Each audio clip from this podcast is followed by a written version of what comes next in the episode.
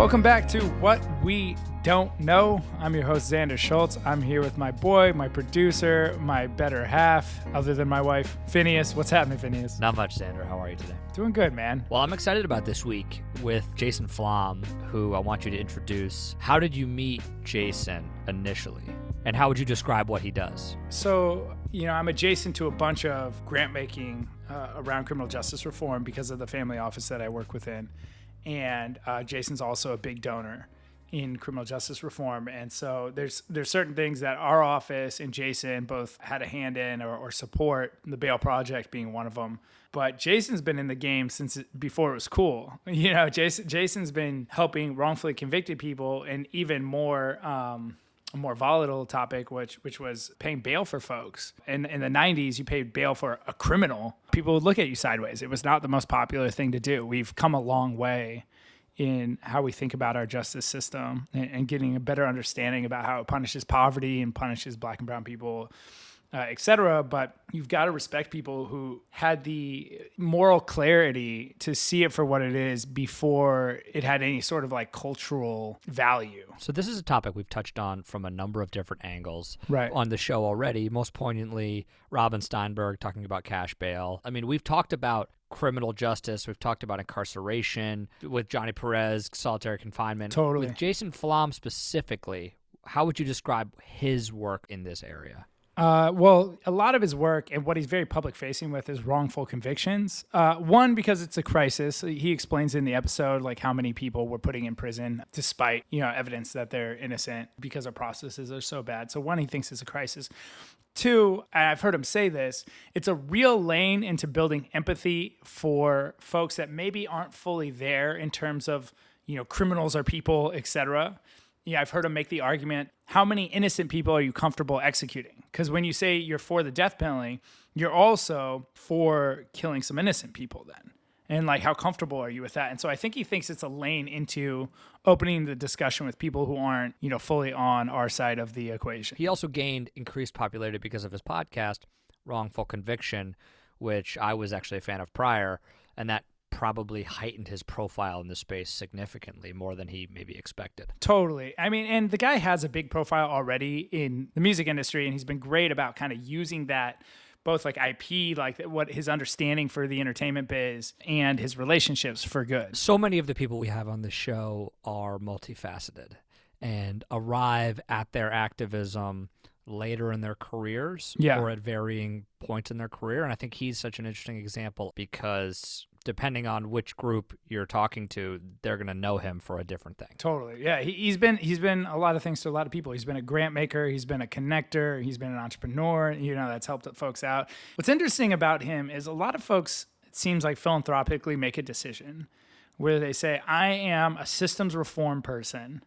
And so I can't do the direct service stuff. I'm not going to think about the direct service stuff. I'm going to use every penny I can to reform the systems. Therefore, I'm helping a lot of people if we get it done, right? And then some people, usually early on in your philanthropic journey, you do more direct service stuff. Help folks on one-to-one level or programs that just you know, help people get started, et cetera.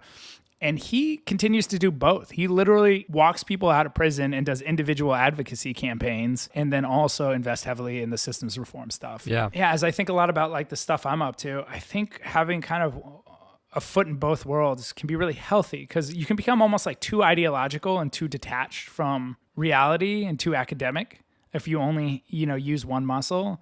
And that doesn't mean it needs to be like 50% 50% but i, I do think some you know, on the ground work working with individuals really understanding uh, people is important and, and keeps him keeps him really grounded. All right so you're in an elevator on the top floor and you're riding with somebody who's never heard of Jason Flom and you have three floors worth of elevator time to describe who he is and what he does what would you say? He's a music producer or a music executive that gives his heart and soul into reforming our justice system so we can have a fair, more equitable, less miserable system to actually help people and stop harming people. Yeah, beautiful. All right, let's do it. Let's get into it.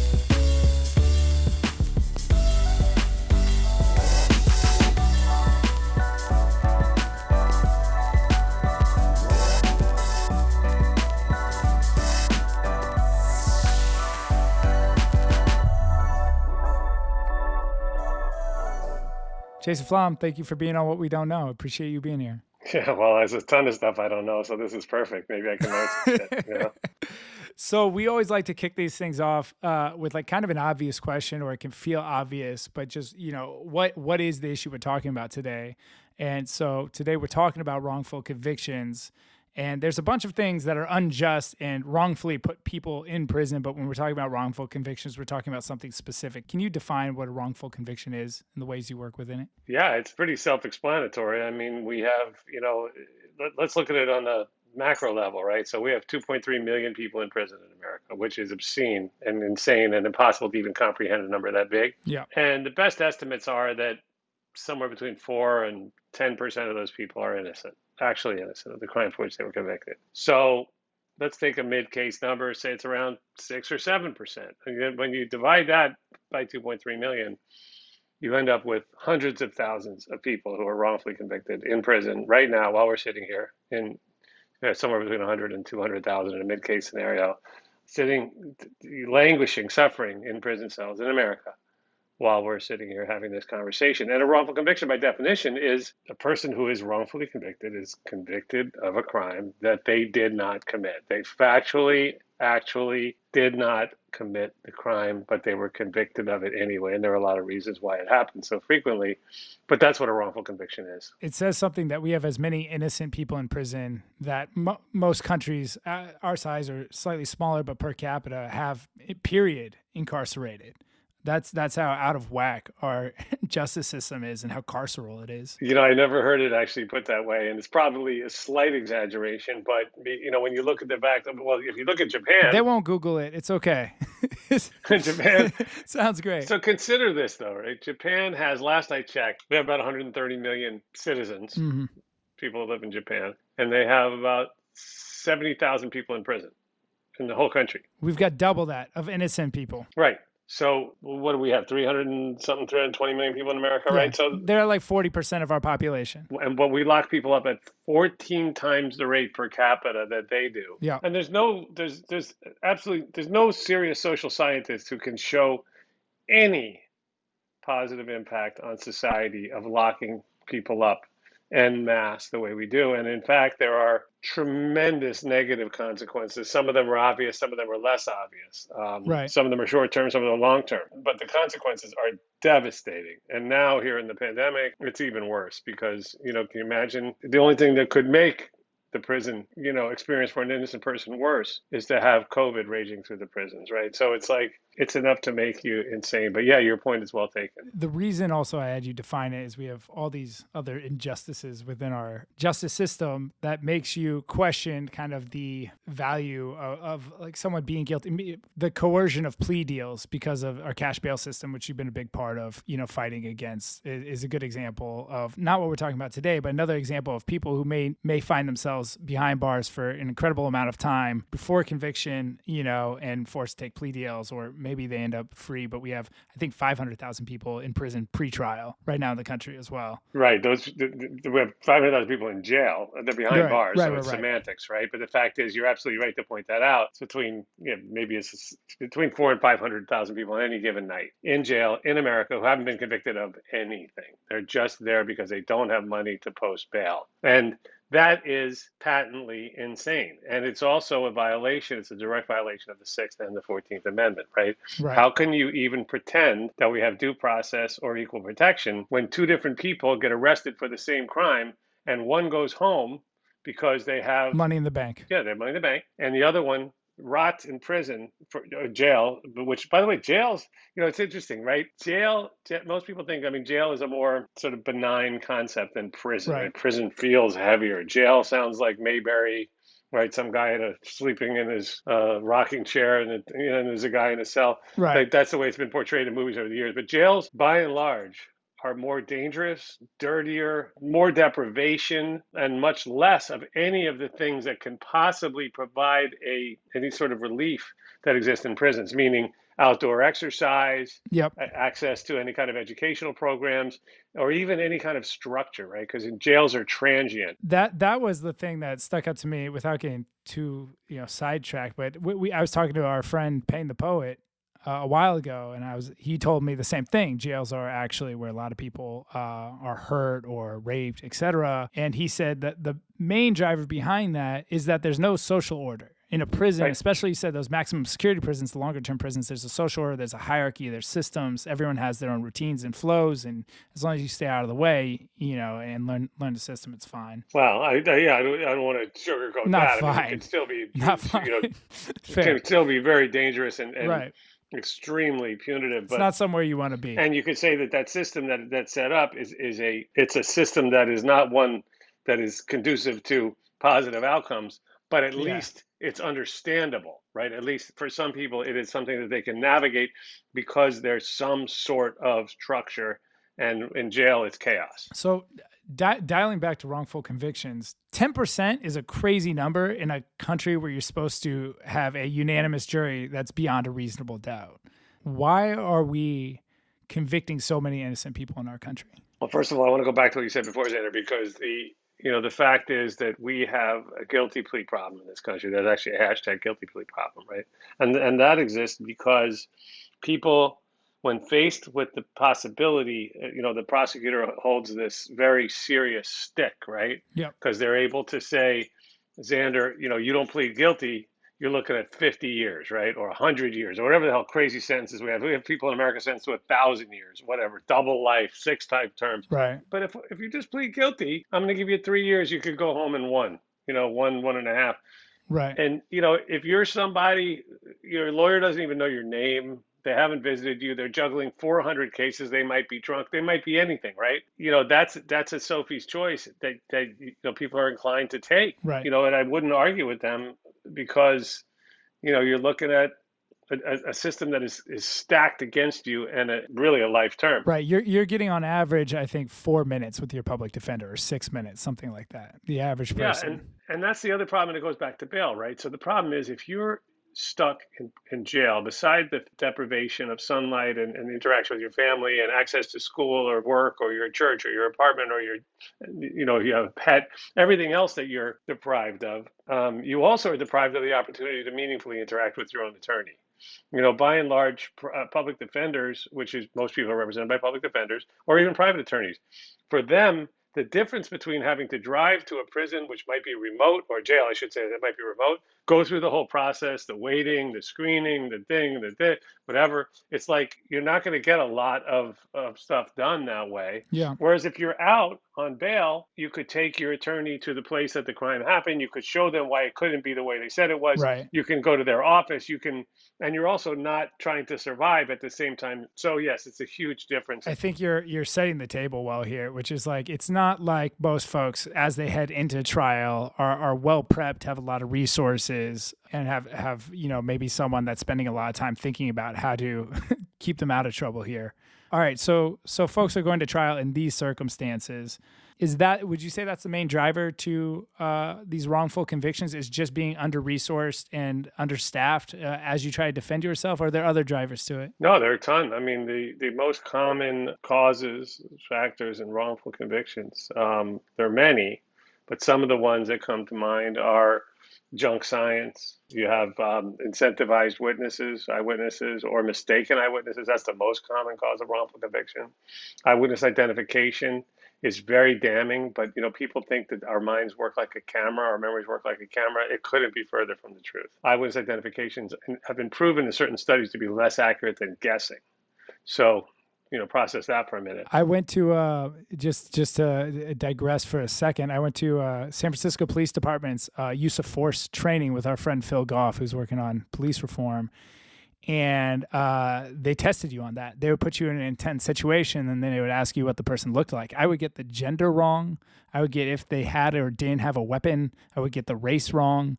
It's it's incredible how unreliable our minds are, especially under stress and duress. That's right. Because when, especially if it's a uh, a situation in which your your fight or flight instincts are triggered, everything gets thrown out of whack. And they've done study after study that show that they will do. I think it was first done in the 1890s in England, where a professor had someone burst into his classroom and attack him, and then run out.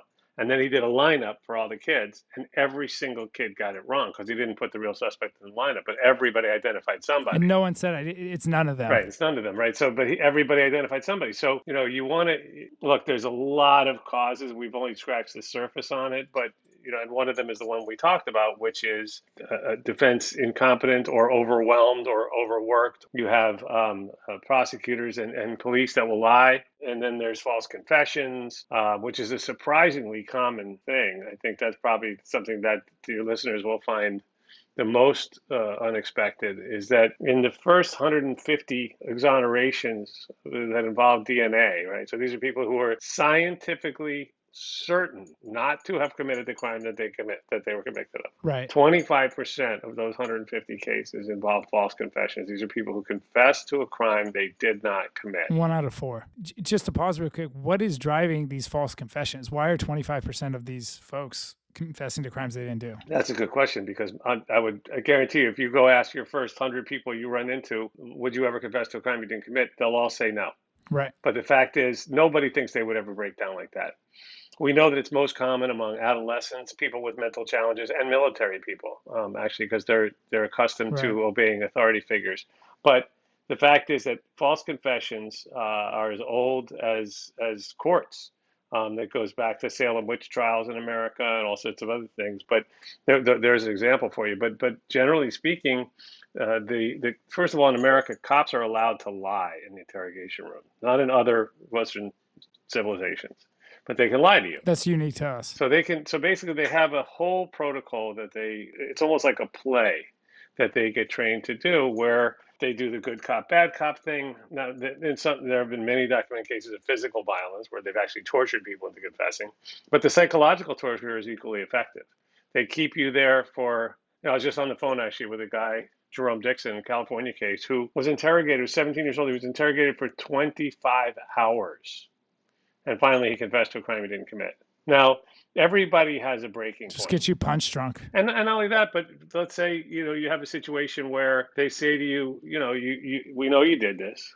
Uh, we got your fingerprints on the gun. You go, but I wasn't there. They go, well, I don't know that, but you know what? There's a guy next door that he says he saw you do it.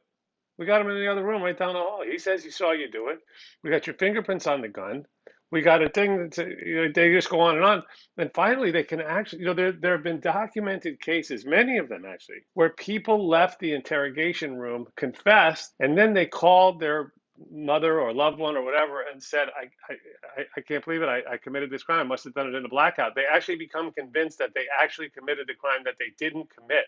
Wow. And so that's how persuasive these tactics can be. Is there something unique about our system and how we incentivize police to like to close a case and whatnot? Is it, it seems like the incentive is to close the case versus to get to the right answer here. If they're going through these scripts that where the end game is a guilty confession. No, that that's right. I mean, we would all hope that in the justice system, justice would be the desired outcome, but in fact, closure seems to be the desired outcome. And so, and the incentives are real for police and prosecutors to close these cases um, a surprisingly low number of murder cases are actually solved in America, and that goes it goes down further for other types of crimes. But yes, the answer is they zero in on a suspect, they get tunnel vision for reasons that are either either they really believe they got the person, and then they try to then then they start creating this scenario and ignoring exculpatory things, or they just feel like dealing with it. They're just like, I don't like this guy Xander. He's just a fucking, you know, guy's a dickhead. I don't play like him. I'm going to frame him, whatever it is.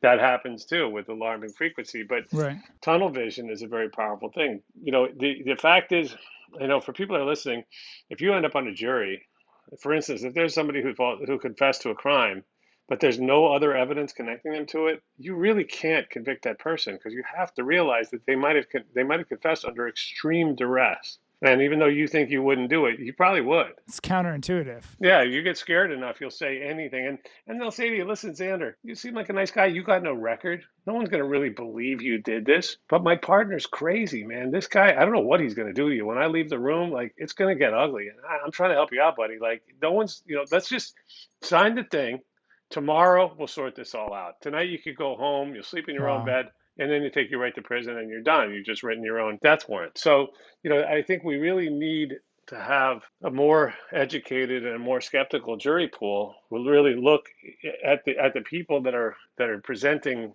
evidence and say, you know, uh, something smells. If something smells fishy, it probably is. Right. I'm sure. I'm sure that's not all taught to the jury as they, you know, as the, these regular citizens take on these roles on the, you know, lack of reliability of eyewitnesses, on the lack of reliability on even confessions. I'm sure there's much to be desired from from how we onboard people into these roles that they briefly hold. Look, 80% uh, of people approximately think that if someone's in the defendant's chair, they must have done something right? That's a natural bias, and it's understandable, right? It's just basic psychology. So, right. you know, they start with that, and then it all goes downhill fast. They also are people are inclined to believe someone comes up and they go, "I got a degree from this university and a medical school, and I'm telling you that this is the blood that matches the thing." And we buy we buy into the CSI uh, myth that these amazing people are solving all these crimes, when in fact, so much of it is junk science. You know. I mean, right. we have a whole podcast dedicated to that, right? We have a whole podcast called Wrongful Conviction Junk Science. And every week, I mean, one of the most fascinating episodes, every week they cover a different type of junk science. But one of the most fascinating episodes to me was the fingerprint one.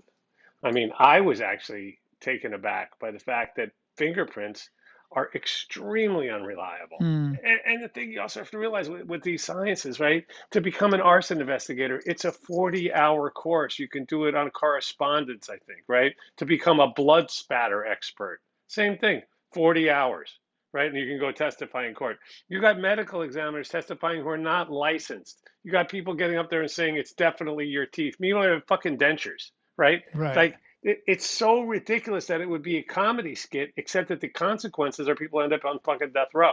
So you know, let's shift gears to how, how, how we're fixing it you've been helping in this space for a long time. Can you talk about your work in the space? Yeah, yeah, yeah. I've been doing this since the early '90s, or before it was cool, I guess. Um, I'm glad it's cool now, though, and uh, we got fucking cool dudes like you, fucking all up in the mix. You know, you were being busy being born at the time, but anyway. So yeah, you know, my work goes back to the early '90s. I mean, I've, I've got this podcast. Obviously, it's on my shirt. Uh, it says with most people listening on the radio. So, wrongful conviction is my podcast. Um, the wrongful conviction with Jason Flom, I guess, is the technical name of it and um, it's doing really well. I mean, it's getting the message out there in a meaningful way. There are over 20 million downloads, and, and people are responding, and it's it's actually having a positive impact on certain outcomes. And you know, I got a I got a, an Instagram uh, direct message from somebody uh, recently who decided to go become a uh, get get their PhD in criminal justice and is going to become a lawyer. Amazing. And, you know, because because she was listening to the podcast.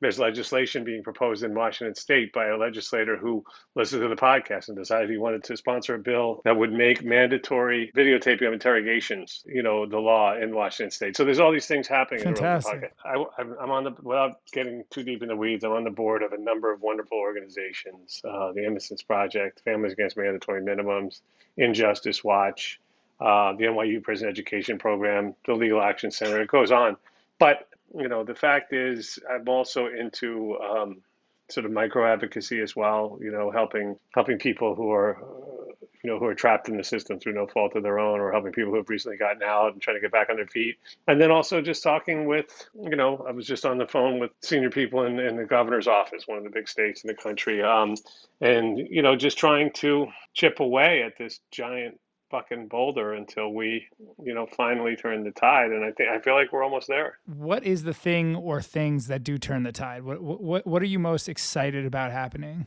I think we need to um, we need to elect progressive prosecutors. Um, and we need to elect um, judges that are, you know, that are going to do their very best to make sure that, that yeah. you know, fair trials are become the norm.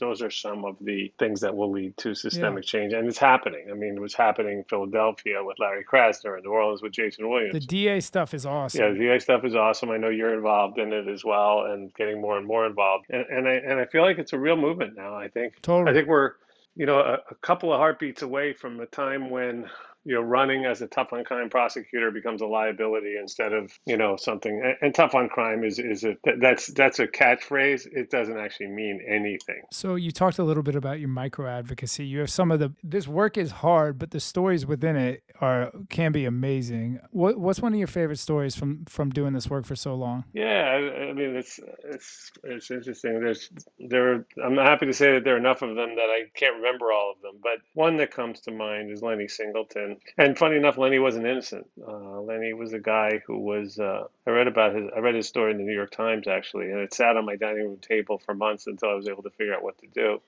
But Lenny was a guy, Navy veteran, came out and got addicted to crack. Uh, had never been in trouble before. And as a, as a result of his addiction, he committed, I think, six dash and grab robberies. Uh, what that means is he went into a convenience store, waited online, and when somebody in front of him, uh, the cash register was open, he would grab whatever money he could and walk out the door. Right. right. He never never hurt anybody, never touched anybody, never bumped into anybody. Um, one time he carried a butter knife, and the other times he carried no weapon whatsoever. So he was arrested and sentenced to, uh, pleaded guilty, by the way, and sentenced to double life plus a 100 uh, years. Um, the judge was in a bad mood that day or whatever. And so, you know, when I learned about his case, he had been in for, I don't know, 22, 23 years. Yeah. But yeah, so the judge sentenced him to this crazy ass sentence. And, you know, he, I was able to um, get in touch with the governor of Virginia, Terry McAuliffe, get a meeting with him. And we, we had a, we had a very nice uh, dinner and a nice talk. He was shocked he wasn't aware of this case, but he was shocked and horrified to hear about it. You know, he well, he granted that one as well as a couple of others that I was advocating for. Um, and I had the great, uh, amazing pleasure of walking Lenny out of prison on a cold uh, day in I can't remember March or something uh, in Virginia, and he's just a, just a sensational guy, you know, who had an addiction problem, which should have been treated. Yeah. Um, Right. I mean, the guy was a military veteran. He probably had PTSD and everything else. So anyway, so that one, uh, I'm still very close with Lenny and his wife Vandy, and they're wonderful people. He's now helping so many others as well uh, with their clemency petitions and and just doing fa- fabulous work. So yeah, that's one I'm I'm particularly drawn to. Yeah, one one of the one of the frustrating things in you know prison reform is we, we talk a lot about you know the danger of letting folks out and ignore the danger of that many folks being in. Like if you looked at net harm, say you released two million and 50 of them went and hurt someone. Let's let's call it a bigger number. Let's call it 50,000 went and hurt one person. So you have 50,000 people that got hurt versus 2 million being hurt every single day. We talk about cities that have, you know, improved on crime statistics, et cetera, because we don't have metrics around like the net wellness of all the folks that are sitting in prison and, and that being a negative outcome, right? Sure, you can you could get crime to zero if if no one in prison counts as as a harmed individual if you want to throw everyone in there. Yeah, I mean, there's not to, and there's that, and then there's the ripple effect on their family, their, their 100%. community, you know, and their kids will most likely end up following them into prison. We know that's the number one reason why kids end up in prison is if they've had a parent in prison. So the, the harm extends out, you know, all over the place. Of course, you know, the best, the person that speaks, I think, most eloquently about this is Alec Karakatsanis, who you know well, Mhm. and his book Usual Cruelty uh, is really the, uh, I think it drives a, a stake right through the heart of this issue. Hundred percent. All right, so to wrap this thing up, the floor is yours, my friend. Whatever you have to share, please share it. Yeah, listen, I hope I've been, I feel like I'm very, very lucky that I found this sort of my calling in my early 30s that, that drew me in so much that it's become just a very organic part of my life and for all the frustration that comes with it. And it is, there's an extraordinary amount of that, the joy and the usefulness, I guess, for lack of a better word, that I feel uh, for being a part of helping to repair at least a fraction of the, the disaster that is our criminal legal system. Um, you know, I, I, I hope that every, and listen, so many people are doing so many wonderful things. So it's not like I'm, you know, some sort of outlier, but I hope that everyone finds something that motivates them in that way and they get to experience the same type of joy from making a difference because it's fucking great. Right on. Well, I'm grateful for you're out there. I'm grateful for your guidance as I've, you know, to your point, you know, come into the space recently and try to hit the ground running, be as useful as I can. And um, love you, bro. Thank you for joining us. Right back at you. Love you right back. Talk to you soon. All right, brother.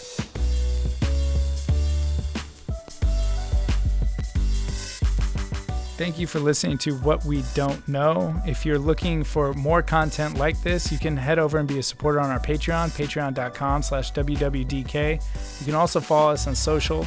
We're WWDK Pod on Twitter and Instagram. I hope this finds you happy, healthy, and safe. All right, take care.